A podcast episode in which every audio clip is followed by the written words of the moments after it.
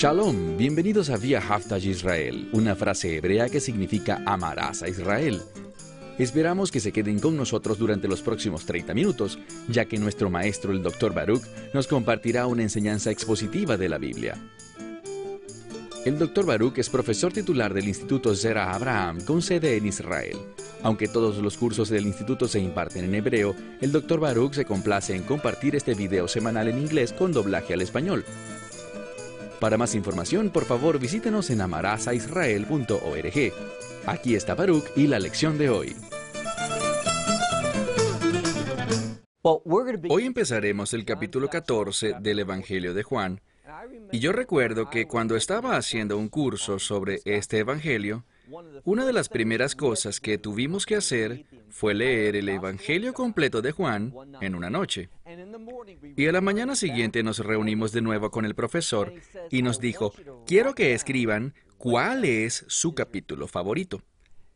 Y la vasta mayoría de la gente eligió este capítulo, el Evangelio de Juan, capítulo 14. Es un capítulo maravilloso es un capítulo que nos ministra y revela grandes enseñanzas espirituales, de modo que podamos ser cambiados eternamente. Y a menos de que dominemos estas palabras en el capítulo 14, si no lo hacemos, viviremos una vida muy frustrada. Nuestra fe no madurará, no crecerá y no seremos capaces de percibir las cosas que Dios quiere que percibamos. Entonces empecemos. Tomen sus Biblias y vean conmigo el Evangelio de Juan, capítulo 14. De muchas formas, algunos de los versículos más famosos del Evangelio de Juan se encuentran aquí. Y queremos estudiarlos de nuevo. Queremos tomar lo que hemos aprendido sobre el contexto de este Evangelio y las cosas que el Mesías reveló para ayudarnos a llegar a las conclusiones adecuadas, para poder colocarlas en nuestro corazón y que puedan ser semillas de cambio y madurez, para ser siervos fieles del Dios viviente. Y déjenme decirles que si ese no es su deseo, entonces no serán capaces de percibir lo que compartiré en este tiempo con ustedes. Vean conmigo por favor el verso 1. Juan capítulo 14, verso 1. Es un mandamiento, dice, no permitan que sus corazones se turben. Bien, es un mandamiento. Nosotros tomamos la decisión. Y aquí está el mensaje. Si nos sometemos a lo que Él dice en estos primeros versos, no tendremos un corazón turbado. Pero si no, si lo rechazamos, si no percibimos lo que Él dice aquí, entonces nuestro corazón se turbará y necesitamos entender lo que es un corazón turbado desde dos puntos de vista. Un corazón turbado tiene que ver con alguien en sentido pleno de turbación. Mi corazón no tiene paz, me siento lleno de ansiedad, quizás tengo depresión, quizás tengo la mente plagada de pensamientos negativos, estoy siendo tentado continuamente, tengo dudas, lo que sea. No existe una única forma de tener un corazón turbado, sino que caben todas estas manifestaciones desagradables.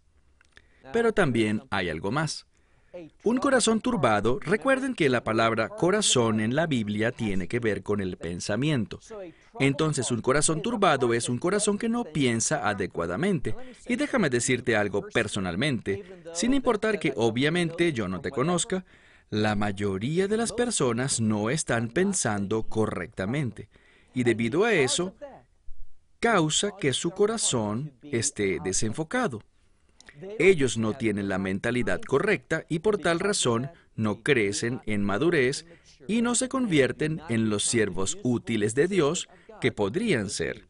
Entonces, una vez más, verso 1, Él dice, no permitan que su corazón se turbe. ¿Cuál es la solución? Él dice, ustedes creen en Dios, también crean en mí. Y el énfasis aquí está sobre crean en mí. Déjame decirte algo. Si tú no crees en Yeshua, si tu fe no está en Jesús de Nazaret, no tienes esperanza en este mundo y no tienes oportunidad de pensar correctamente. y tendrás un corazón turbado. Vivirás tus días sin importar si eres rico o pobre, sin importar si eres exitoso en este mundo o no lo eres. Vivirás sintiendo que algo te falta, que hay algo que no logras completar, que hay un vacío en tu vida. Y sea lo que sea que hagas, aunque logres todas tus metas, nada llena ese vacío. No tienes ese contentamiento, no tienes ese gozo, esa paz que sobrepasa todo entendimiento. Entonces, cuando dice aquí, no dejen que su corazón se turbe, Él está diciendo, tengan gozo, tengan contentamiento, experimenten la paz, y así no estarán deprimidos, ni afligidos, ni decepcionados. ¿Pero tendrás experiencias decepcionantes en tu vida? Sí las tendrás, pero no tendrán que vivir subyugados por esa decepción. Serás un vencedor. Así que una vez más, Él dice, no permitan que su corazón se turbe. Ustedes creen en Dios, es decir, ustedes reconocen que hay un Dios, reconózcanme a mí también. Crean en mí también. ¿De qué está hablando aquí? Nos está dando un enfoque distinto. Aquí está la verdad bíblica. Mi corazón está turbado cuando el enfoque de mi vida está en este mundo. Me enfoco en lo que quiero y no tengo. Cosas que no van bien en mi vida, cuando miro los problemas, o quizás ni siquiera tenga que ver conmigo personalmente, pero cuando leo las noticias y veo lo que pasa en el mundo, todo el sufrimiento, todas las dificultades, la crueldad y el crimen, eso arruina mi vida. Entonces, lo que debemos entender es que a menos de que estemos enfocados en el reino, a menos de que tengamos mentalidad de reino, nuestros corazones se turbarán. No es un accidente que Él nos ordena, y esto está en forma de mandamiento, no permitan que su corazón se turbe. Tienen que creer en el Mesías. Y al hacer eso, ¿qué recibirás? Si tú crees en Él, ¿cuál es el enfoque? El reino. Y tú tendrás un enfoque de reino, ¿por qué lo digo? Ahora verso 2. El Mesías hablando dice, en la casa de mi Padre hay muchas, y usa la palabra habitaciones, muchos cuartos. Me preocupa que muchas traducciones en inglés dicen que hay muchas mansiones. ¿Qué es lo que enseñan? Bueno, si no obtienes tu mansión aquí en la tierra, la obtendrás en el cielo. Y muchas personas ven las promesas de Dios y su reino simplemente como, bueno, lo que no pude tener aquí, lo tendré allá. Ridículo. Esta palabra aquí no es la palabra mansión. No está hablando de una propiedad o un bien muy lujoso. Ese no es el énfasis aquí. Es un lugar para vivir, una morada, una habitación. Es mejor traducirlo como una morada, un lugar donde habitar. Eso es lo que es. No sabemos nada acerca de este lugar. No podemos saber si será lujoso o no será lujoso por esta palabra. Todo lo que sabemos es que es un lugar donde vivir. Esto es lo que debemos ver. Lo que debe ser enfatizado es el hecho de que estaremos en la casa del Padre. Eso es lo importante, que viviremos con Él. Piénsalo de esta forma. Yo recuerdo que cuando era niño, no muy lejos de casa vivía una persona que era bastante bien conocida. Y todos los niños, debido a que este joven era un atleta, todos los niños querían hacerse amigo de él. Y aquí está el detalle. A ellos les hubiera encantado ir a quedarse a dormir en su casa, pasar tiempo con él, con este gran atleta conocido por todos. Ahora, ¿tú crees que a un niño de 10 años le hubiera importado cómo era la casa? Él simplemente hubiera estado muy emocionado. Me estoy quedando en la casa de esta persona. Eso es lo importante. No era como que, bueno, si tú me invitas, ¿en qué habitación me quedaré? ¿Tiene televisión a colores? ¿Tiene una cama tamaño king size? Ellos no preguntarán nada de eso. A ellos no les importa. Ellos pueden dormir hasta en el suelo. Lo que querían era simplemente estar con Él. Y eso es lo que el Mesías busca comunicarnos. Lo que debe preocuparnos no es la calidad de nuestra habitación, la cual, por cierto, será maravillosa. El punto es que debemos interesarnos en que esta es su casa. Estaremos habitando con Él. Entonces dice aquí, en la casa de mi padre, literalmente si lo leemos correctamente, en la casa de mi padre, habitaciones muchas hay. Entonces, lo especial aquí es que habrá una oportunidad para tener compañerismo con Él.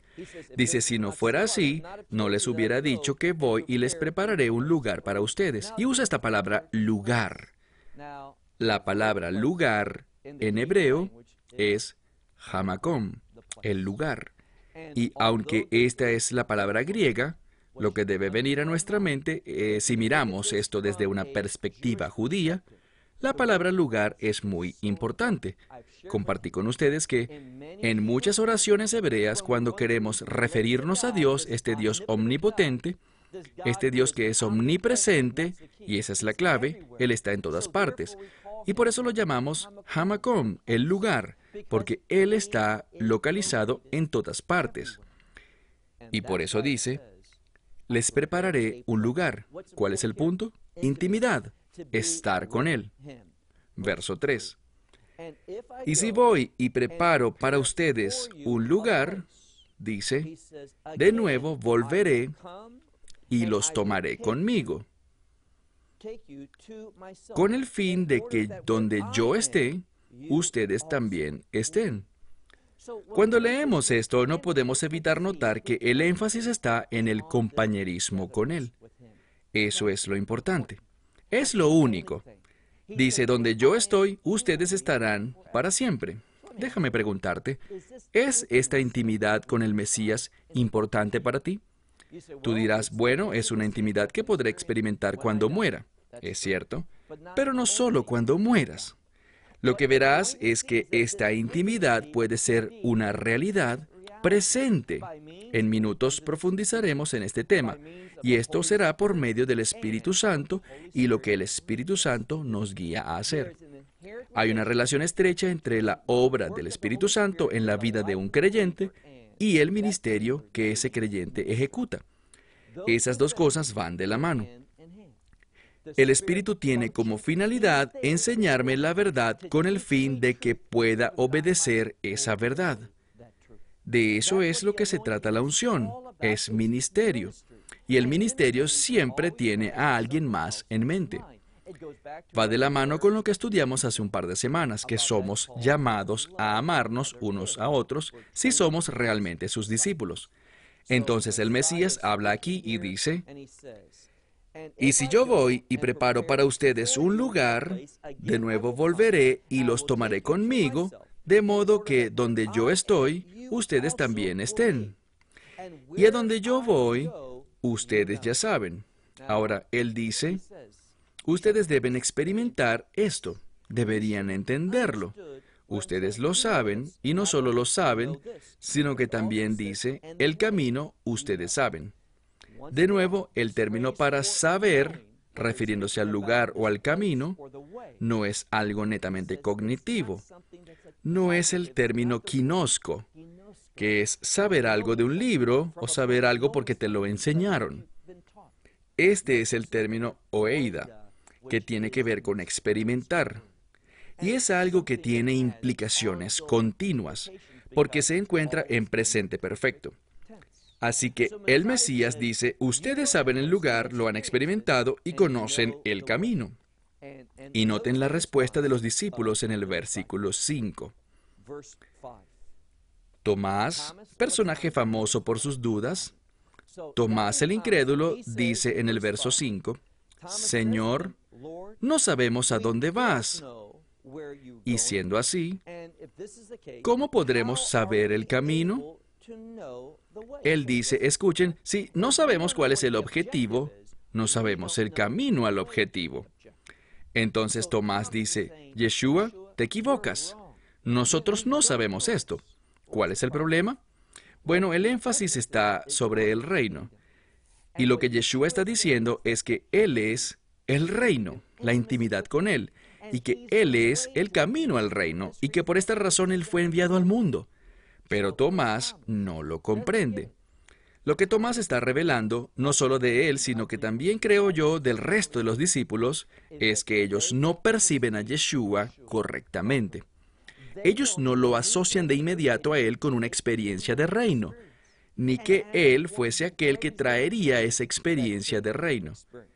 Entonces Tomás le dice a Él, Señor, no sabemos a dónde vas, por tanto, ¿cómo conoceremos el camino?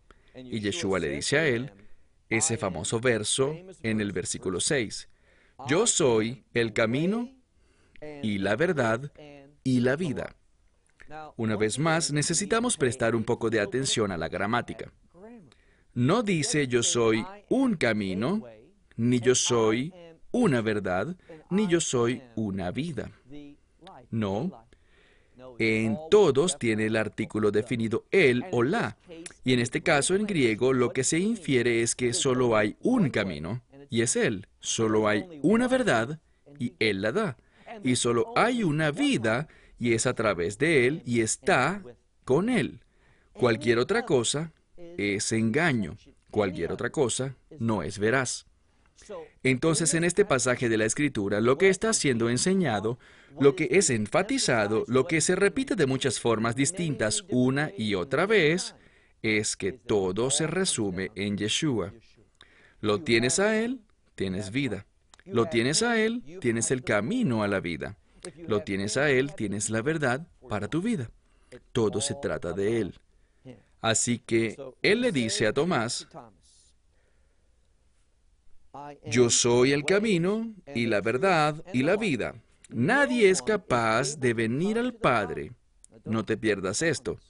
Esta es una declaración absoluta, es dogmática.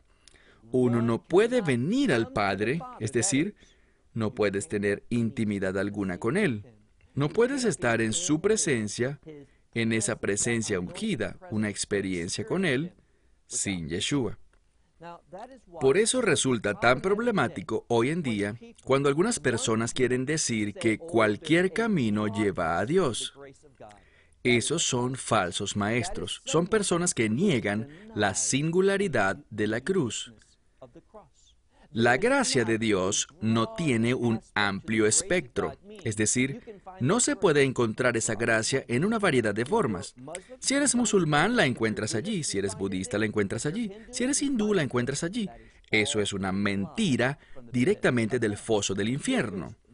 No hay salvación en ningún otro nombre. No hay otra forma sino el Evangelio, que trata de su muerte, sepultura y resurrección. No hay otro mensaje de salvación. Así que la gracia de Dios, a pesar de que es amplia en el sentido de que está disponible para todas las personas, la gracia de Dios es poderosa porque puede lidiar con cualquier tipo de pecado.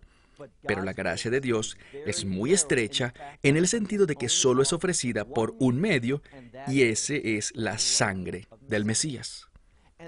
Y eso es exactamente lo que esta escritura está enfatizando. Dice aquí, nadie es capaz de venir al Padre excepto por mí, por medio de mí, a través de mí, como quiera que lo traduzcas. Esta palabra dien, esta construcción gramatical, muestra que Él es el único camino. Yo sé que esto no es popular, la gente dice que esto es de mentes estrechas, que es intolerancia, fanatismo religioso. Bueno, puedes darle cualquier término mundano que le quieras poner, pero es un hecho. Es un hecho que va más allá de que yo piense que es lo correcto. No es algo que yo haya aceptado y aprendido de otros. Es uno a quien he experimentado y hablaremos sobre cómo podemos experimentarlo y saberlo, no basado en alguna esperanza vacía o una fe que simplemente dice, sí, yo creo eso, sino que hay certeza en ese conocimiento. Es confirmado por la llegada del Espíritu Santo y lo veremos en un momento. Miremos en el verso 7. Él dice, si ustedes me conocieran, ahora la construcción que vamos a ver es familiar y la mencionamos anteriormente, no el tiempo perfecto, sino el pluscuamperfecto, que busca mostrar algo que es remoto, que es lejano. Y por eso es que Yeshua lo usa en este pasaje. Él dice, si ustedes me conocieran, pero no es así, están muy lejos. También a mi Padre conocieran, pero como están muy lejos de mí, están muy lejos de conocer a mi Padre. no se trata de no saber que existe un Dios Padre, sino de experimentarlo a Él, conocerlo personalmente. Dice que es solo a través de Él que puedes conocer al Padre. Y por eso es que estos individuos dicen, bueno, si hay una persona que cree en Dios, en el Dios de Israel, y cree en el Mesías de Israel, y él entiende que es pecador y que el Mesías expía sus pecados, incluso si no acepta ese nombre, Jesús, Yeshua, Jesus, déjame hacer una pausa un momento y tratar otro asunto. Muchas personas me envían correos electrónicos con preguntas muy buenas. Y una de las preguntas es esta. ¿Existe una superioridad en el nombre de Yeshua en hebreo, en contraste con Jesús o Jesus en inglés? Y la respuesta es no, no la hay. Simplemente, como yo soy judío, prefiero decir Yeshua. Es un nombre que significa algo para el pueblo judío. Si ellos entienden un poquito de hebreo, sabrán que el nombre Yeshua viene del concepto Yeshua, que significa salvación. Entonces Él es nuestro Moshiach, Él es el Salvador. Pero no hay nada errado en nombrarlo si tú hablas español Jesús o si hablas inglés Jesus, cualquiera sea el idioma que hables. Ahora, hay algunos que tienen un poquito de conocimiento, pero hablan como si lo supieran todo. Y ellos dicen, sabes, en griego Jesús es Jesús. Y recuerden ese dios griego Zeus o Zeus. Por tanto, en griego, Jesús expresa una conexión pagana con el nombre de Jesús. No es así. Esa persona leyó eso en algún lado, pero no entiende griego. ¿Por qué? Porque el nombre Jesús, ese sus al final, ese sonido es con un sigma, es como una S. Pero el falso Dios, Zeus o Zeus, se escribe con Z. Entonces, si no escuchas con atención, a veces es difícil discernir la diferencia entre sus y zus, pero no hay conexión entre ese falso Dios, Zeus o Zeus, y el nombre de Yeshua o Jesús. Estas personas pretenden decir que el griego es un idioma pagano. El nombre Jesús viene de un origen pagano. Todo eso es falso. Todo esto busca construir un sentido de superioridad entre sí mismos y expulsar a los demás del grupito selecto que quieren establecer. Necesitamos entender la verdad de las escrituras. Entonces, en este pasaje, lo que encontramos es esto. Él dice, si ustedes me conocieran, conocieran al Padre. Y aparte de ahora, o más bien debería traducirse como, a partir de ahora o de ahora en adelante, ustedes lo conocen y le han visto. ¿De quién está hablando Yeshua? Está hablando de sí mismo. Él dice, de ahora en adelante quiero que entiendan algo, que ustedes le conocen a Él y cambia de un conocer distante a un conocer íntimo. Dice, ustedes le conocen y le han visto, porque han visto a Yeshua y le han conocido a Él. Conocer a Yeshua es conocer al Padre. De hecho, dice, no pueden conocer al Padre, no pueden experimentarle sin conocer primero a Yeshua. Y de nuevo, es por eso que estos individuos que quieren dejar a un lado o minimizar el significado de llamar a Yeshua por su nombre, bien sea Jesús, Jesús, como quiera que lo llames en tu idioma, eso es lo que importa, ese nombre. Él dice, mira por favor el verso 8, Felipe le dijo, Señor, muéstranos al Padre y eso será suficiente para nosotros. Entonces, en este caso, Felipe no entendió nada. Y de nuevo, lo que vemos en el Evangelio de Juan es cómo estos discípulos no entendían nada. Tienes a uno traicionándolo y el resto bien lejos de aceptar su instrucción, de percibir el significado de sus enseñanzas. Entonces Felipe dice, muy bien, será suficiente para nosotros si tan solo nos muestras a Dios. ¿Qué acababa de decir Yeshua? Ustedes lo conocen y lo ven ahora porque yo estoy en su presencia. Pero Felipe se perdió todo eso. Él dice, muéstranos al Padre y eso será suficiente para nosotros. Verso 9. Y Yeshua dice, ¿han estado ustedes tanto tiempo o he estado tanto tiempo contigo ¿Y no me conoces, Felipe? Lo que dice en voz alta y fuerte el Evangelio de Juan es que Yeshua es Dios. Ahora, quiero hacer una pausa porque a veces la gente solo escucha un fragmento de un mensaje y no escuchan el mensaje en contexto. Les quiero decir algo. Muchas veces yo hablo sobre la divinidad del Mesías y me preguntan si yo creo que Yeshua es Dios. Y sí, lo creo. Entonces dicen que creo en la doctrina unitaria, pero no es así. Si visitas nuestra declaración de fe o si repasas muchos de mis otros mensajes, he dicho una y otra vez que yo creo en la doctrina de la Trinidad, Dios el Padre, Dios el Hijo y Dios el Espíritu Santo. Lo que vemos aquí es que el Mesías está simplemente revelándose a sí mismo como el Hijo de Dios.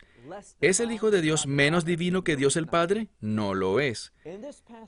En este pasaje leemos, Yeshua dice, casi con decepción en su voz, dice, he estado contigo por tanto tiempo y tú no me has conocido, Felipe. Aquel que me ha visto a mí, ha visto al Padre.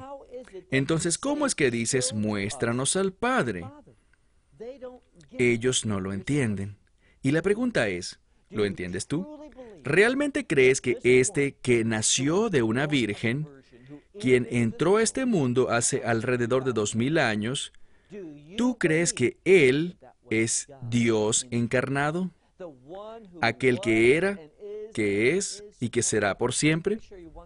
Déjame enseñarte una verdad teológica importante más, y es la siguiente. Muchas veces la he compartido. Necesitas creer, aceptar y entender que Yeshua es eterno, no solo en el futuro, sino que nunca hubo un momento en el que Él no existiera. Él es el eterno Hijo de Dios. Jamás hubo un momento en el que Yeshua no existiese en el pasado. Cuando dice en el principio, está hablando del principio de la revelación que Dios nos trajo. Pero Yeshua es eterno en la máxima expresión de ese término. Entonces él le dice a Felipe, he estado contigo tanto tiempo y aún así no entiendes quién soy. Ahora quiero terminar con esto. Si tú entiendes quién es Él, entonces tu vida debería reflejar eso.